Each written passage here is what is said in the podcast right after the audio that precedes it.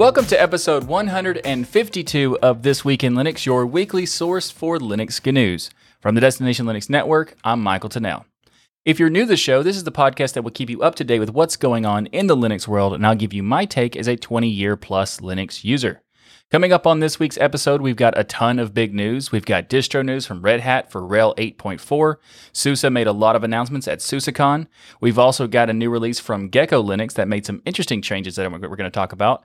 And also in app news, we're going to check out the latest releases of the popular editor Sublime Text and Element's new feature called Spaces. And I'm quite excited for the Spaces. It's a big difference from the previous version. Uh, then we'll check out the hardware space, where there is some new laptops from Entroware and Tuxedo Computers to check out. Plus, we got a really cool hardware topic related to space and satellites. So stick around for that. And later in the show, we've got a topic to cover that has uh, quite a bit of drama attached to it. And that's the news regarding the situation around the Freenode IRC network. So, all that and so much more coming up right now on Twill, your weekly source for Linux good news.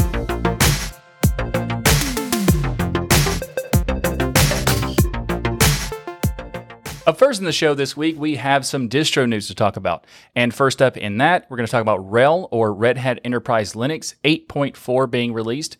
Uh, RHEL 8.4 brings important features like uh, edge deployments, hybrid cloud, and enhancements for uh, operators and developers and organizations that are standardized on RHEL.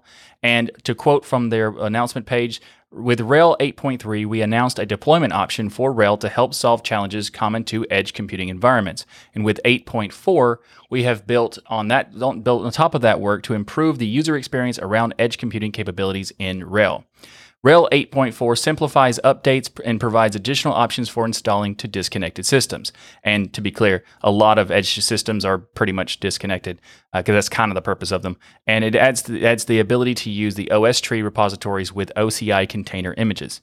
Now, to break down like some more specific things that are happening in this latest release, uh, RHEL 8.4 features Intel Tiger Lake graphics support. Uh, they have expanded the support for or the capabilities of the eBPF kernel.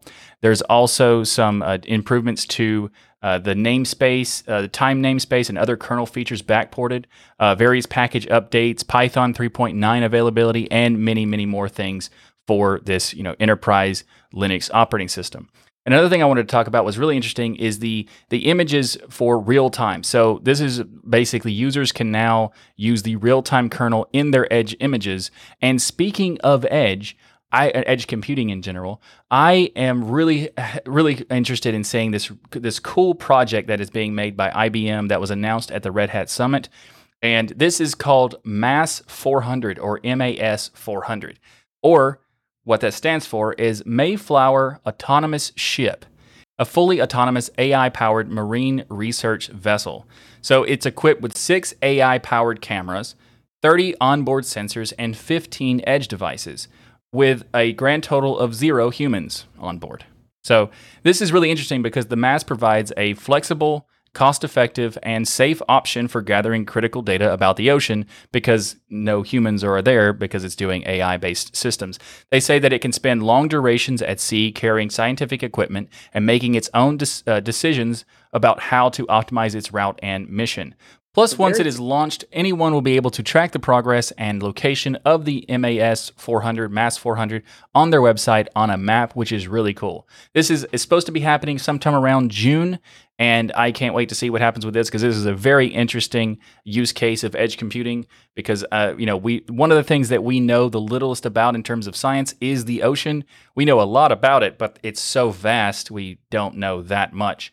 So uh, having something like this where it can spend you know so much more time just doing research and that sort of thing because it's unmanned is very very interesting to see. So I'm looking forward to seeing like the information that comes from this kind of research. If you'd like to learn more about, well, the Mayflower autonomous ship, I'll have a link in the show notes for that, as well as a link to Red Hat's RHEL uh, 8.4 release notes. Up next in the show, we have a lot of interesting news from SUSE. There's the SUSE IPO, which is big news, plus also SUSECon happened recently, and there's also a lot of stuff that was announced at SUSECon that I want to talk about. And we're going to jam it all together into a single topic, which I'm going to call the SUSE sub sandwich.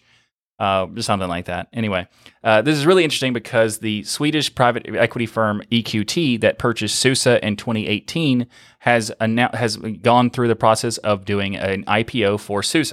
Now, they originally were wanting a 34 euro per share IPO, but instead, SUSE shares opened at 29.50 euros. Uh, per share, and also uh, eventually settled by the close of business on May 20th at 30, 30 euros or 30.39 cents euros. I don't know. Is it is it cents for euros? I don't know.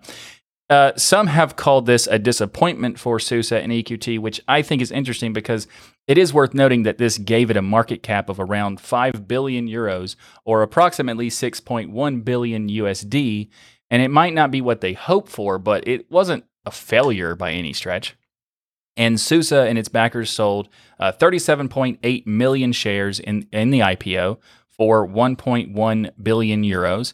And EQT will still remain the, the company's largest shareholder with a stake of 77.6%, which is definitely interesting because, and with just you know, taking a company that you purchased from a, a, couple of years ago to making this huge play and turning it to a public company is like is a really interesting uh, business decision, and they seemingly made money off of this, so it does seem like a good deal. As plus, uh, itself continues to do well with reported revenue of over five hundred million dollars for the 2020 financial year, and also the acquisition of Rancher Labs is a major uh, Kubernetes move, as well as in addition to like the containers and cloud move and that sort of stuff. It's really, really interesting play, uh, as well as a bunch of other stuff they're doing that we'll get to in a second.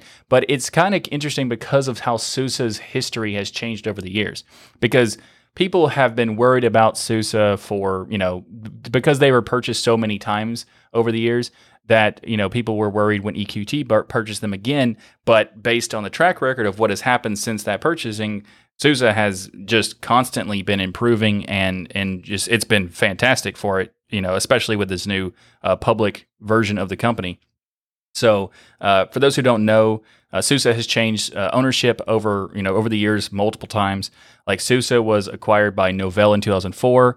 Attachmate bought Novell uh, in 2010, and then in 2014, Micro Focus purchased Attachmate, and then they decided to spin off uh, SUSE into an independent division, which that division was purchased by EQT in 2018. And this is it's kind of like a you know complicated history. I might be going into more details about like the history of SUSE because it is really interesting because you know SUSE started as a a, a base layer on top of uh, Slackware, which is you know pretty pretty interesting overall. But that's a, another topic for another day. Uh, but this is really cool because this whole separation into a public company gives a lot more room for SUSE to grow. And they have been growing significantly over the past couple of years already. And there's just so much more that it can do, especially with this new change of their approach to uh, the enterprise distribution as well as the OpenSUSE Leap inter- inter- distribution because uh, SLE or SUSE Linux Enterprise 15 SP3 or 15.3 specifically uh, will have binary compatibility with OpenSUSE Leap as also the server edition naturally of SLES. But the OpenSUSE Leap part with SLE is really interesting because, uh, for example, you know there was some you know hubbub, as you could call it, uh, for Red Hat in uh, December of last year when they announced the uh, ending of CentOS Linux as a distro and, and putting more focus on CentOS Stream. And this is to make it more like it, I think that it's actually a good thing for everybody on that thing. I might make a video on that as well.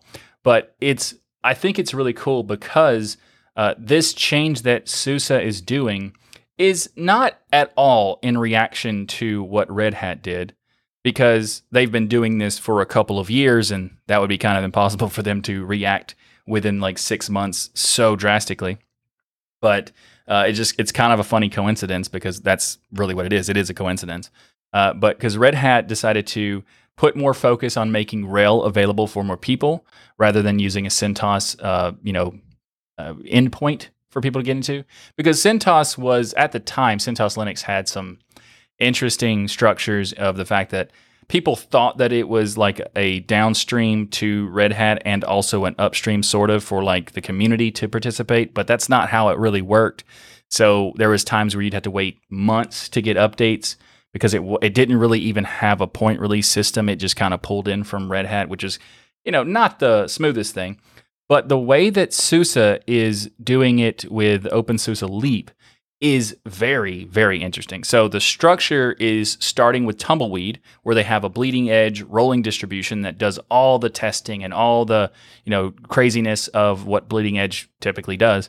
And then they uh, kind of take a snapshot of of Tumbleweed and create SLE from it. So you have SUSE Linux Enterprise based on a period of time where they snapshotted Tumbleweed, and then at that point they take SLE and put that into OpenSUSE, OpenSUSE Leap, and then do some extra community stuff on top of it. So essentially, OpenSUSE Leap is a downstream of SLE, and Tumbleweed is an upstream to all of it. So it's a really cool structure that I, I realizing I need to make a video about again. So there's a lot of videos apparently that I need to do from this particular topic uh, because this is just really cool. So this move that SUSE did in an IPO, this the change between uh, having the Open OpenSUSE Leap and SUSE Linux Enterprise being separate, uh, but are now combined into a you know a much smoother transition period of you know OpenSUSE is the starting point, then it goes into SUSE, and then it goes back to Open OpenSUSE. It's a very very interesting structure that I guarantee I will make a video about to clarify because I don't know if I explained it as well as I could normally with doing a video structure. Anyway, if you'd like to learn more about this particular topic as well as the other topics in the SUSE sub sandwich, I'll have links in the show notes below. Speaking of SUSE, let's talk about a derivative of OpenSUSE, and that is Gecko Linux. So, Gecko Linux 999.210517.0 was released rolls right off the tongue. Actually, the the way that the version system is made, it does it does make sense once you look at it after uh, you know for a while. but the 999 part is just to reply to uh, referring to the rolling release based on uh, OpenSUSE Tumbleweed, and that one's always 999 dot something. And then the other part is just the date, so 2021 May 17th. So that's where it comes from. And the dot zero is just like for point releases based on when they needed to do updates and that sort of stuff. So it's a really interesting versioning scheme. Uh, I've not seen that very often or if ever, but still it's still interesting. They also do something similar with the the, sta- uh, the Gecko Linux static, which is based on OpenSUSE Leap. So with OpenSUSE Leap 15.2, you have Gecko Linux uh, 152 point whatever date and that sort of stuff. So, anyway, this next release of, of Gecko Linux 999.210517.0 has a lot of changes in it that have, like, for example, the default file system has now been changed to Btrfs which makes sense because and it was actually kind of interesting that it wasn't Btrfs before, since OpenSUSE and SUSE are so heavily involved in the development of Btrfs. So of course they use it. So it was interesting for them for Gecko Linux to not have it, but that is now the default uh, file system for the various uh, guided installation options in the Calamares uh, installer. And it also comes with transparent Zstandard data compression. It also has enabled out of the box ZRAM swap and the early OOM daemon, I'm not sure if it's early OOM or early OOM. I want it to be early OOM, so I'm going to go with that. Is also enabled to by default to help prevent unrecoverable system freezes in low memory situations.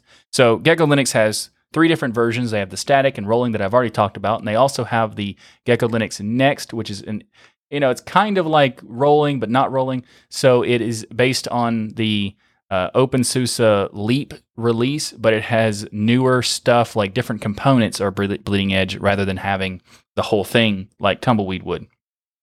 And what makes Gecko Linux different from other OpenSUSE based distributions is that it uses the Calamares installer. Uh, it has support for pro- proprietary media formats and various media apps, thanks to uh, Packman repository out of the box and some other stuff. There's also multiple different editions you can check out if you want. So that like the latest uh, rolling release introduces uh, GNOME 40 support, uh, Plasma 5.21.5. Uh, LXQt 0.17, Budgie 10.5.3, and many, many more. Uh, so, if you want to check out a derivative of OpenSUSE, you can check out Gecko Linux 99 well, 999.210517.0. Right. Links in the show notes. This episode of This Week in Linux is brought to you by DigitalOcean and their app platform. DigitalOcean's app platform service is a solution to build modern cloud native apps. And what does that mean? Well, it helps you rapidly build, deploy, manage, and scale your apps with high scalability, zero infrastructure management, which means that you simply just point your GitHub or GitLab repository to the app platform and it will do all the heavy lifting for you. For example, it handles the infrastructure like app runtimes and dependencies, so you can push code to production in just a few clicks. It also secures your apps automatically by creating, managing, and renewing your SSL certificates and also protecting your apps from DDoS attacks. It has support for multiple programming languages like Node.js, Python, Go, PHP, Ruby. It also has support for Docker, static sites, and container images. You can run code on the app platform with little to no customization because it uses cloud native open standards and automatically analyzes your code, creates containers, and runs them on Kubernetes clusters. As a listener of the This Week in Linux podcast and a member of the DLN community, you can get started for free. Actually, better than free, because DigitalOcean is giving you a $100 free credit when you go to do.co slash DLN. Again, go to do.co slash DLN to get a $100 free credit on DigitalOcean's app platform. And we want to thank DigitalOcean for sponsoring this episode of This Week in Linux. Up next in the show, we have some interesting news to talk about, and you could even call it drama related news that relates to the Freenode IRC network. So, if you're not familiar, IRC is Internet Relay Chat. It is a very old style of communication that is very popular when it comes to open source software projects and like how they do development discussions, user support, and many other things. And Freenode is an IRC network that has been around for more than two decades, and it's very popular in various open source software projects and that sort of stuff uh, and it has been, fo- been so for a very long time. Now, due to a situation that some are calling a hostile takeover, not me, some are calling that, most, if not all, of the volunteer staff are leaving the network. And some projects are looking to move to alternative chat platforms. Some are considering other IRC networks, and others are considering just adopting Matrix slash, slash Element as the main platforms. And now this is a developing story, so I will not be providing my own opinion on this until further info is known. So this is more about letting you know what is happening at the situation, and you can choose for yourself your opinion. I will provide links in the show notes for a lot of details related to this topic. There will be a lot of links if you would like to you know dig in deeper. Once we know more about what is going on, then we can discuss it more in depth then. But for now, here is the gist of it. So, on I'll give you one side of the story and then follow that up with another side. Uh, so we're going to talk about the Libera chat side and then the uh, Freenode side. So, so Kline uh, taught, was a former uh, staff at Freenode. Said that some time ago, Christel, the former head of Freenode staff, sold Freenode Limited, a holding company, to a third party uh, named Andrew Lee under terms that were not disclosed to the staff body. It turns out that this contract did indeed intend to sell the entire network and its holdings, a fact hidden from the staff.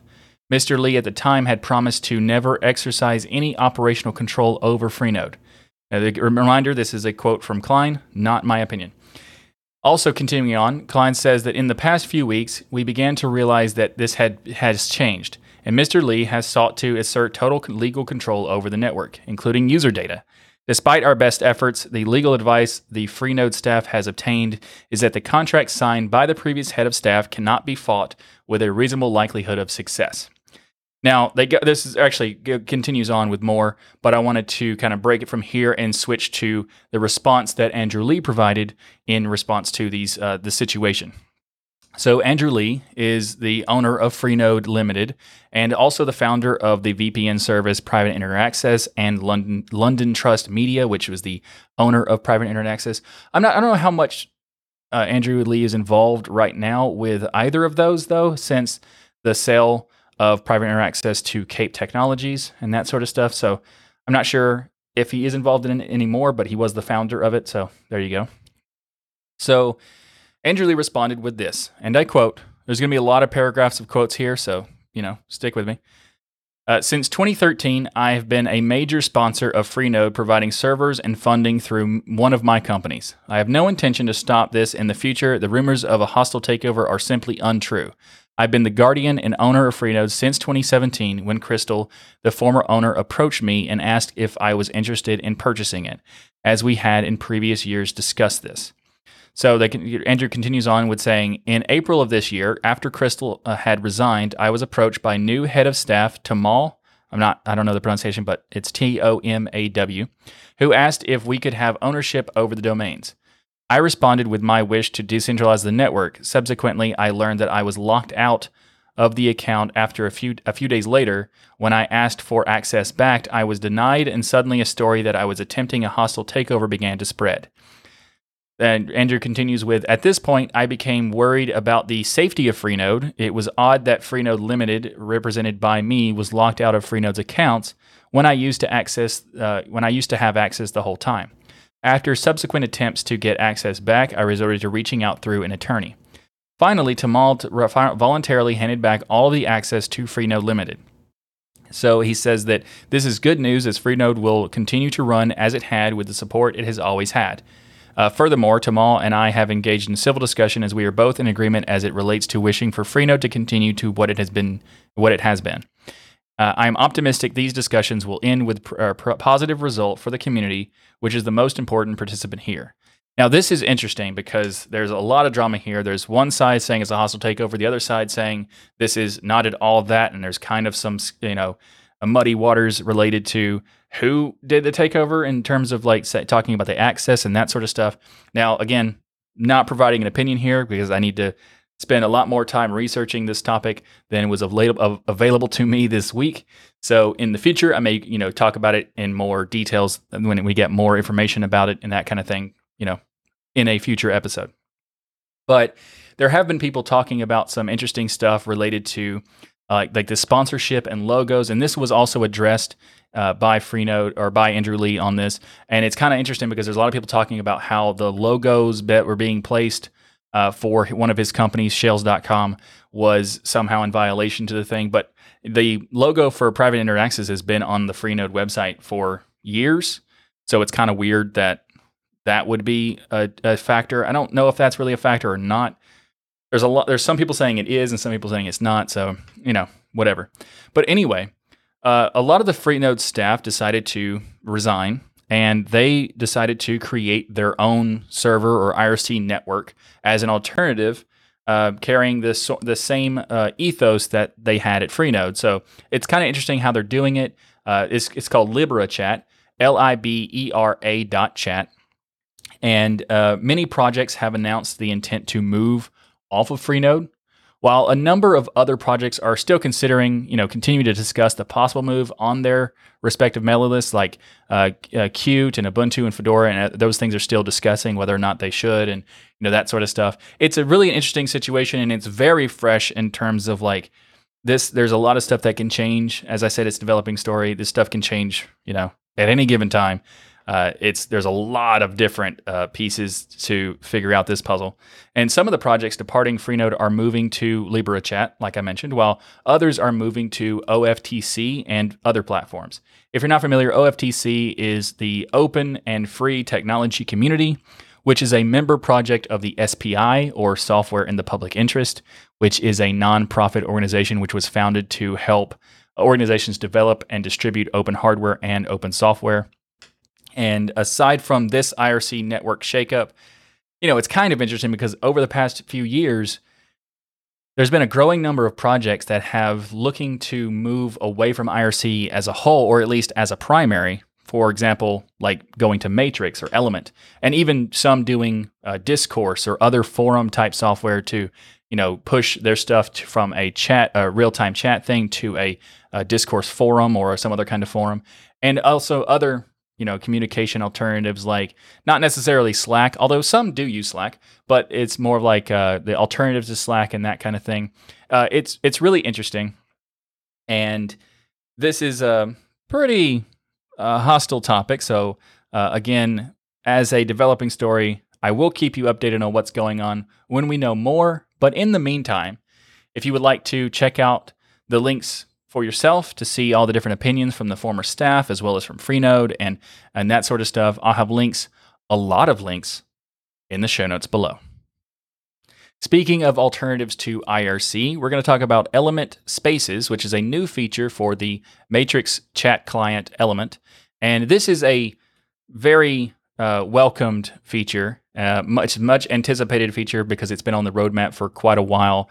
And this allows you to essentially uh, better organize your uh, chats and rooms inside of Element. So for a little while, they had this community feature, and it had some limitations and it had some issues, and some people would you know, have to create multiple rooms and invite people to those rooms or uh, create in a community and invite people to those communities and all is it is just kind of a mess. But this is a, a, a look. Uh, this is a much anticipated update for a lot of people, including myself. I was in the group of people who were not really a fan of the community feature. And Spaces, while still in beta, just to be clear, still in beta, is a big difference. So the difference between the two is uh, uh, is a also a thing that I have been wanting, and that's the ability to better organize my different sections inside of Element. So let's talk about spaces in general. What are spaces? Spaces are a way to group rooms and people together or whatever in uh, various different structures. So there's three different types of spaces. There's the public spaces, private spaces, and the personal spaces. Now Public spaces are optimized for communities, essentially shared and discovered using links anywhere you'd want to share it. So, like the DLN community or the Destination Linux Network has a community on Matrix. So, you can uh, check out the Destination Linux Network Matrix room. Uh, I'll have links in the show notes if you want to check it out, but it's destinationlinux.network slash community. You can find all sorts of links there for Matrix as well as other platforms if you want to as well. So, if you want to join the Matrix community on DLN or the DLN community on Matrix, whatever then find links in the show notes for that. Uh, there's also private spaces, which is really interesting because this is a way to optimize for uh, private teams like companies and that sort of stuff to uh, have invite only access and also make it easier for people to explore the different rooms that are a part of the spaces and that sort of stuff. Like DLN is using a private instance of uh, Matrix slash Element to uh, have our you know, inner network conversations and that sort of stuff. It's very, very useful in that sense, but the community structure was not ideal. And there's a new, a bunch of new features in spaces that are great that I'm happy to, you know, be able to play with now. It's still in beta again, but I'm already much much more pleased with this versus communities. And one of the main reasons is because of the personal spaces. So Personal Spaces allows you to organize any of your conversations in any way you want to. Now, this could be having a, a space just for private messages, a space just for specific rooms. So, like if you want to have a room that has all the DLN conversations you want, you could do that. Or if you want to have a room that is specific to uh, various different uh, uh, distros, like if you want to have a group, a space that is just for OpenSUSE or a space that's just for Fedora or Ubuntu and that sort of stuff, you could do that with this new Spaces thing. Now, I have been beta testing it since they launched it, and it has been a nice improvement over communities by a lot. And the personal spaces is the critical piece that makes it better. So, communities required acceptance by the user to be added to a community.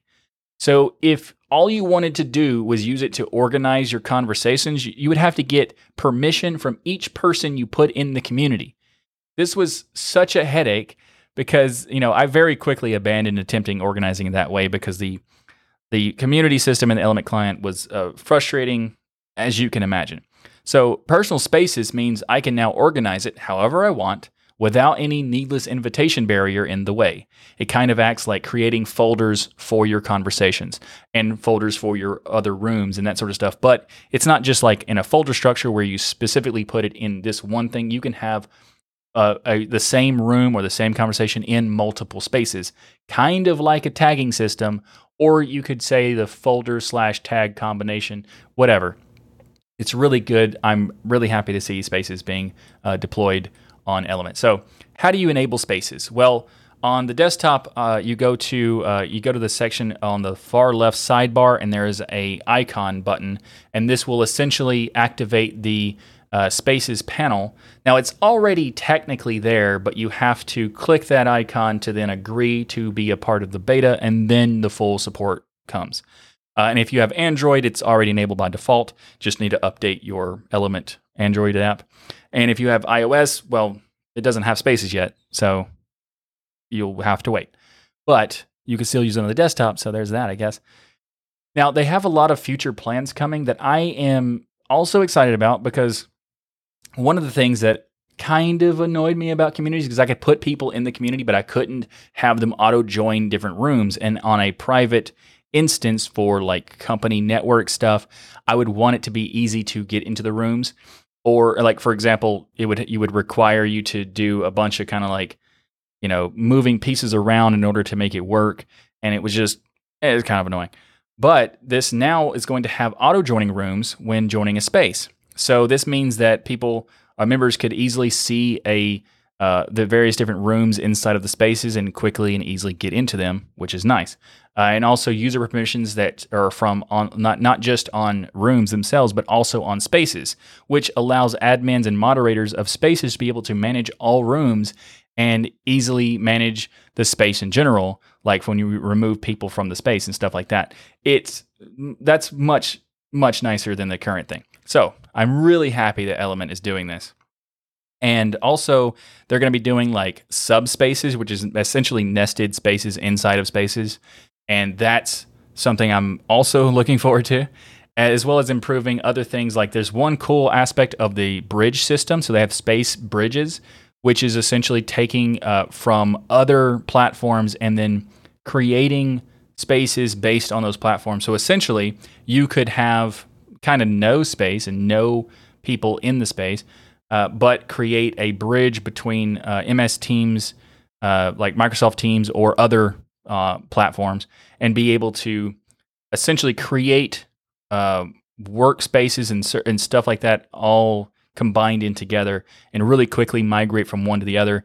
It's an interesting approach. And I think the bridge system also means that you can have like conversations on both at the same time, but I it's it's kind of uh you know, iffy on that one. So uh, maybe not. But anyway, I'm looking forward to many of the plans that are on this roadmap. But for now, this is a welcome update. And reminder, DLN has a community slash space on Matrix slash element, you know. So if you want to join us by going to destinationlinux.network slash community, you can get involved there as well as other platforms we're on, because we're on quite a few. And if you want to learn more about this particular topic and the spaces concept itself, Links in the show notes. Up next in the show is the latest release of the text editor Sublime Text or Sublime Text 4. So, this has a lot of improvements to the text editor. This is actually my preferred text editor. So, if you're wondering why it's on the show, well, one, it runs on Linux, and two, uh, I like using Sublime Text, so I'm talking about it. So, Sublime Text 4 has a refreshed UI uh, it has a new ad- adaptive themes that have been refreshed with like the tab styles and interactive pane dimming, and also the themes and color schemes support auto dark mode switching. So if your system is using a theme that is dark mode, it will uh, adaptively com- com- uh, change itself to fit that mode, as well as uh, custom title bars can be, can be uh, modified with this adaptive theme. And also, they have a new uh, context aware autocomplete feature. Now, they already had autocomplete inside of Sublime Text, but this new one is much nicer. It allows you to have a drop down window that gives you different choices that are much cleaner because it, it did sort of do that previously, but not as uh, efficient and fast. So, this new autocomplete engine has been rewritten to provide uh, smart completions based on existing code in a project. Uh, suggestions are also augmented with info about the, the kind of stuff, also providing links to definitions of the different syntaxes and different uh, languages. So, you, you can have content that's the, the context aware gives you autocompletes of stuff that's already in your document, but also it can give you different information about uh, different code languages and that sort of stuff. So that's uh, a very, very uh, fantastic improvement. As well as also they have improved the syntax definitions. So the syntax highlighting engine has been significantly improved with new features like uh, handling non deterministic grammar, uh, multi line constructs, uh, lazy embeds, and a lot of other stuff. Uh, and also, for those who are wondering why I use Sublime Text, well, I use Sublime Text because it has a lot of cool features, and I might talk about it in the future on its own video because there's a lot of them. But multiple cursors is one of the best things inside of text editing. And it was invented by Sublime, which essentially means that you can hold control and click anywhere you want and start editing all at all at the same time on those different pieces. It's better to to show it than describe it, but you know, anyway. But in addition to that, Sublime Text is very very fast. It has the ability to uh, load very quickly, almost instantaneously, and it also uses very little resources because it, it is native software. It's not running through Electron or whatever, uh, and that kind of thing. But in addition to that, Sublime Text said we could make it faster, so they have now made it run use uh, GPU acceleration, right? So GPU rendering of an already fast text editor. Why not?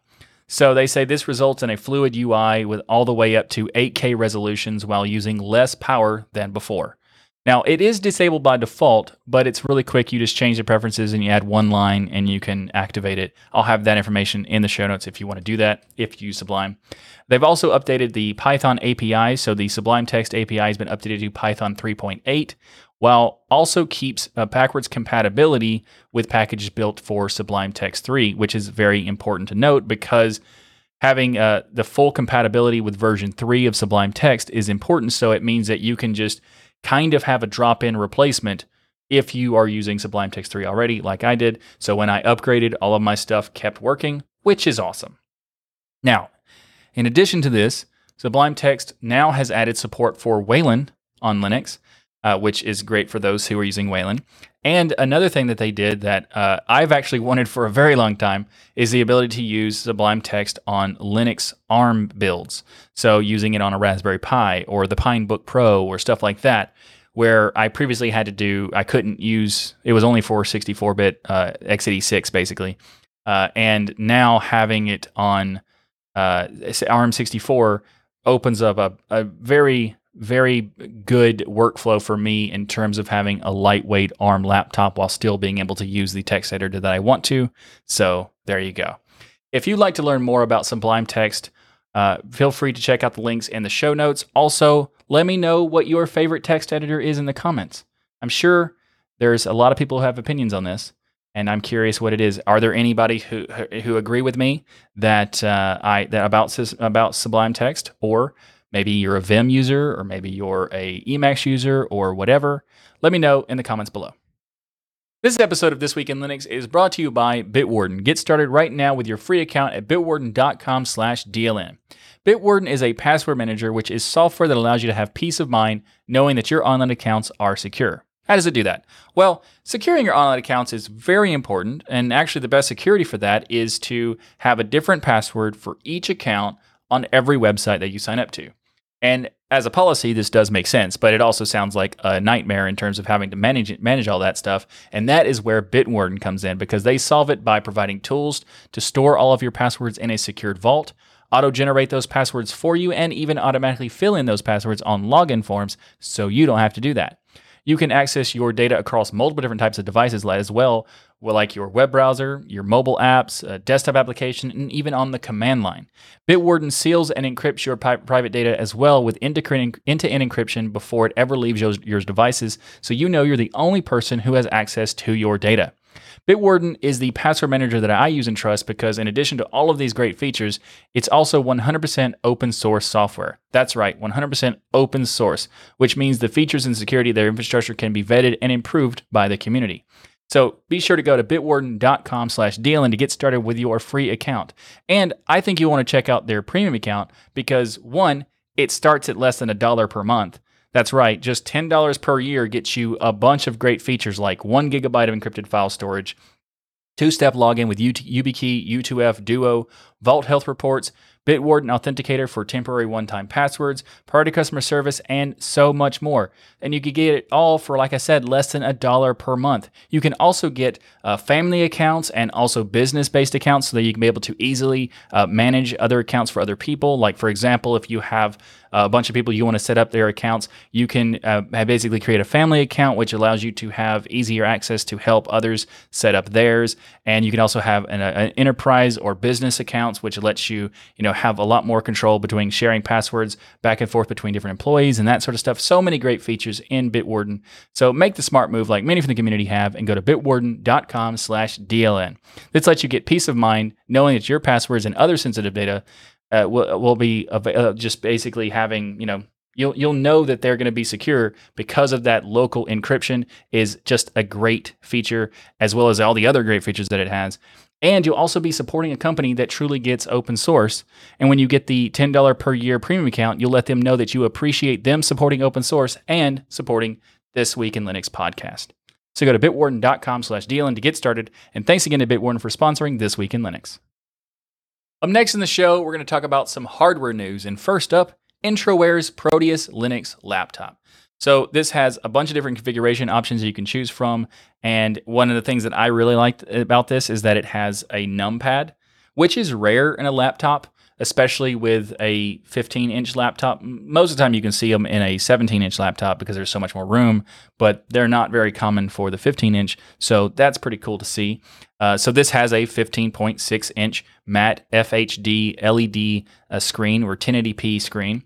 And it has uh, multiple different options for various different things. So, starting off with the processors, you can get the i5 1135G7 or the i7 1165G7 and uh, there's got eight megabytes of cache up to 4.2 uh, gigahertz boost clock with four threads and uh, four cores and eight threads.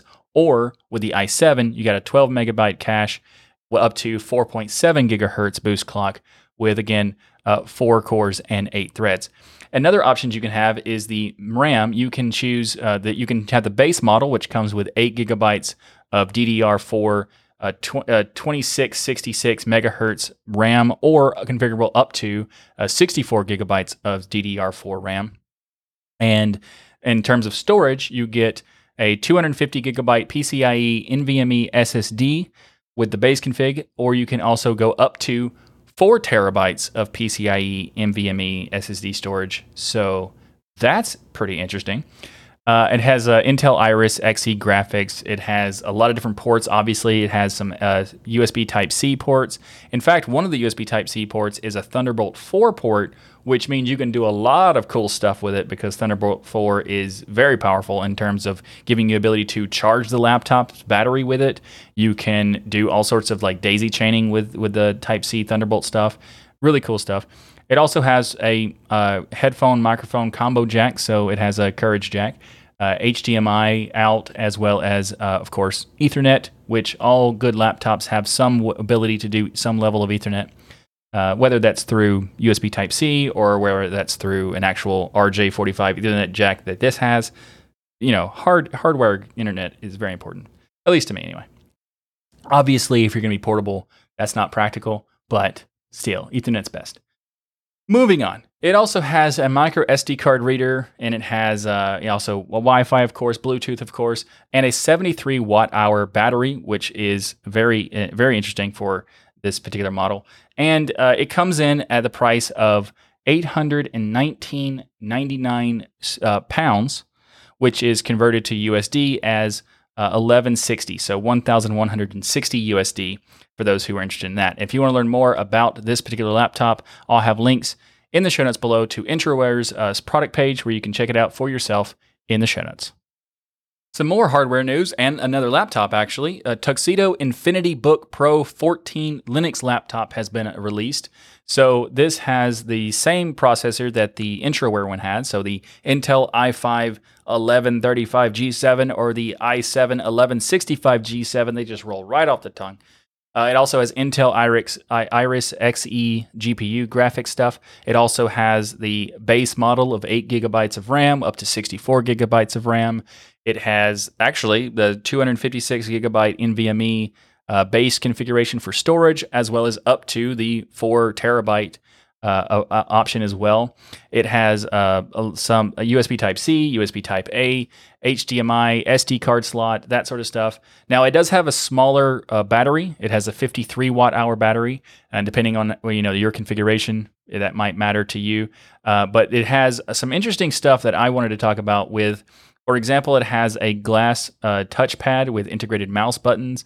backlit keyboard. Now, it's not RGB backlit, which is slightly disappointing uh, because, as you know, RGB uh, that that gives you an extra fi- five frames per second in any game you play, uh, based on you know studies that I've made up, and uh, so you know there's that. But what's really interesting is that in addition to the other options for the configuration, they also have two uh, different display options you can choose from.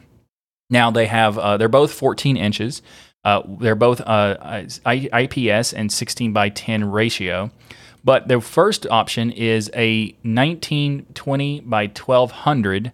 Now this is slightly bigger than a 1080p, but relatively kind of the same. Uh, it has 60 hertz display, which is a IPS display. Uh, so the horizontal resolution of uh, 2K is actually what they're calling it. They're calling it 2K. And I learned something based on this news is that the term 2K essentially just means approximately 2000 pixels horizontally. So that could be 1080p. 1080p is technically, you could call that 2K. However, uh, some companies do and some don't. So I anyway, I just thought that I, I I learned something this week because I will no longer use the term 2K because technically this is 2K and any 1080p can be argued as being 2K. So now I want to be more more specific about what I'm referring to, like 3K or 4K, that sort of stuff. But anyway, um, another option that is offered on this laptop is a 3K display, and they call it the Omnia display and it has a, a non-glare finish, the same as the other one, but instead of 60 hertz, it's 90 hertz, and uh, the 3K has uh, the resolution of two, uh, 2880 by 1800 with 400 nits. So this is really cool because you know I've talked about in previous uh, cases where I've mentioned laptops that I was kind of like wanting to have more high definition laptops displays uh, to be introduced in these Linux uh, computers, and this is one of those having that, so that's cool. Now, if the 53 watt hour battery is good for you, then you might want to check it out. If you care more about longer battery life, I don't know if the 73 watt hours from the Entroware is necessarily better, but I would assume because of the larger capacity, but who knows? Uh, but this is uh, really nice to see a you know a high end display in a Linux laptop. So I want uh, all of the companies to start introducing higher quality displays because, you know, I just want that. Now, uh, if you are interested in checking this out, this does come in at a little bit higher price with a, a 1,249 euro base uh, configuration, or, or, converted to USD is 1520, so 1,520 USD. Uh, if you want to check that out, I have links to the Tuxedo Infinity Book Pro 14 in the show notes. Up next in the show, and some more hardware news, we're going to talk about a new satellite service that is called FemtoStar. So, it's a mobile satellite service working towards creating a satellite constellation for open and private communications around the globe. Now, this is really, really interesting. They say that their vision is one of a privacy respecting and net neutral mobile satellite service that can be accessed by anyone, anywhere, at any time. So, to quote the uh, FemtoStar website, they say that many products only promise privacy. FemtoStar is different. Privacy and security are verifiably baked into every part of the system, all the way down to the lowest level of details. Uh, we couldn't violate your privacy even if we wanted to. And they also, uh, which the reason I want to talk about it because it's also very interesting is that they are partnering with Pine 64 uh, they and Pine 64 in themselves announced on the blog about partnering with FemtoStar, and uh, I looked into a lot more details to see what this is, and it's very cool because uh, Pine 64 is creating something called uh, a, a, their own kind of communications tool through a more terrestrial structure uh, called uh, the PineDio, and it's using the LoRa network or L O R A network.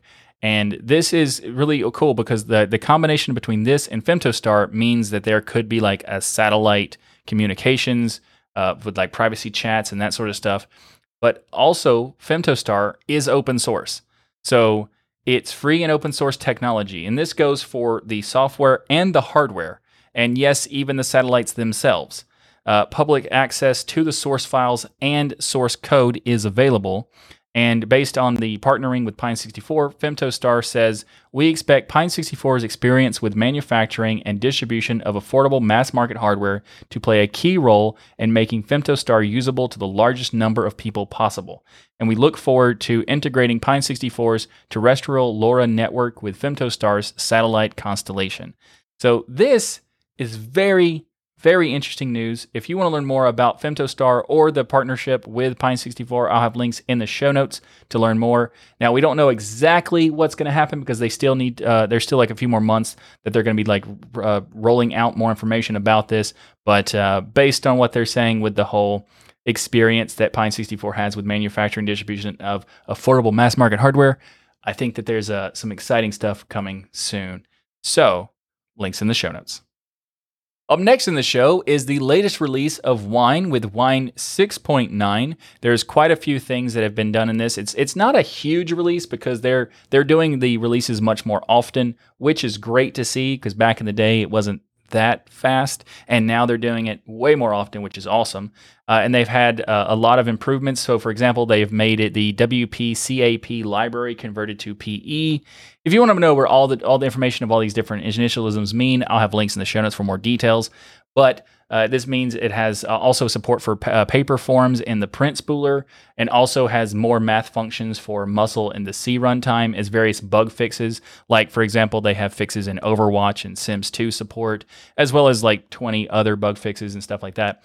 But the thing I want to talk about is that Wine is making some big improvements that I am really happy to see, and that is uh, PEs uh, being supported and converted to supporting PE, which is required to support API hooking so, custom boot, uh, PE loaders or integrity checking that some applications use requires this kind of support through PE, which is great because, for example, anti cheat software uses this kind of API hooking. So, it's great to see Wine supporting more of this because maybe in the future it will give less reason for the, the anti cheat software to pretend that it can't support Linux and Wine and Proton and whatnot. So, uh, that's great. So fantastic work on the to the wine team. Uh, keep it up. And if you'd like to learn more, links in the show notes. Up next in the show is Coreboot 4.14 has been released. And since 4.13, there have been a lot of changes. So there's 3,660 new commits by 215 developers on this version of Coreboot. And there's uh, th- these changes have been all over the place. So there's really no way to particularly like describe what exactly happened in like categories and whatnot, but they've had improvements to main boards, uh, chipsets, including uh, the work to open source implementations of what has been like blobs before, which is fantastic, and also improvements to the overall architecture of Coreboot.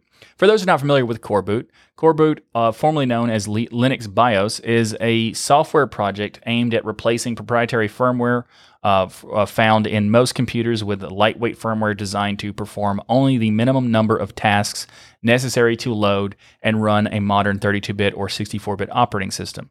Since Coreboot initializes the bare hardware, it must be ported to every chipset and motherboard that supports it. That's why we're talking about improvements to new mainboards and that sort of stuff. So as a result, Coreboot is only available for a limited number of hardware platforms, but it is growing quite a bit.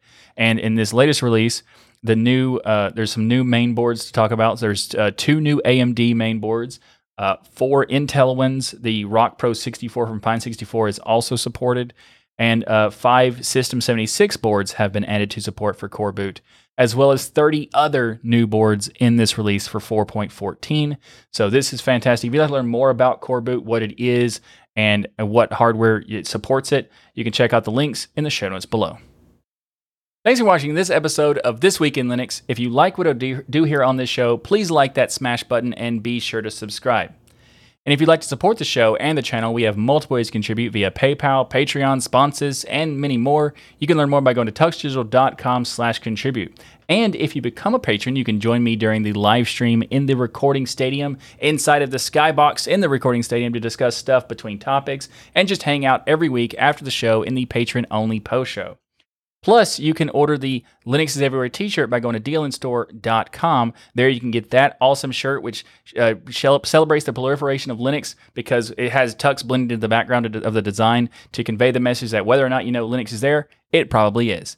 And you can also check out the This Week in Linux shirt, which is also at the DLN Store, as well as many other things like uh, hoodies, mugs, hats, t shirts, uh, stickers, uh, aprons, so many more things are coming to the store as well, including a sale. So check out for that. And uh, if you'd like to check out more stuff from De- Destination Linux Network, you can go to destinationlinux.network and you can find stuff from like more podcasting goodness. We have other shows like GameSphere, Hardware Addict, Sudo Show, Destination Linux, and so much more. So go to destinationlinux.network to check out all of those great shows and a couple of those I'm also a co-host of those, so check those out. Especially, uh, I mean, not biased or anything, but you need to check out another thing if you would like to contribute to the channel and the show with no cost to you. You can use our affiliate links by going to tuxdigital.com/affiliates, where you can find links for Amazon, Humble Bundle, and many more to help out without any additional cost tuxdigital.com slash affiliates. And just a reminder, this show is live every Saturday at 1 p.m. Eastern or 1700 UTC. So join us in the live chat room to discuss all the latest Linux news each and every week by going to dlnlive.com. Thanks again for watching. I'm Michael Tunnell with the Destination Linux Network. And as always, keep using, learning, and enjoying Linux. And I'll see you next week for another episode of your weekly source for Linux good news.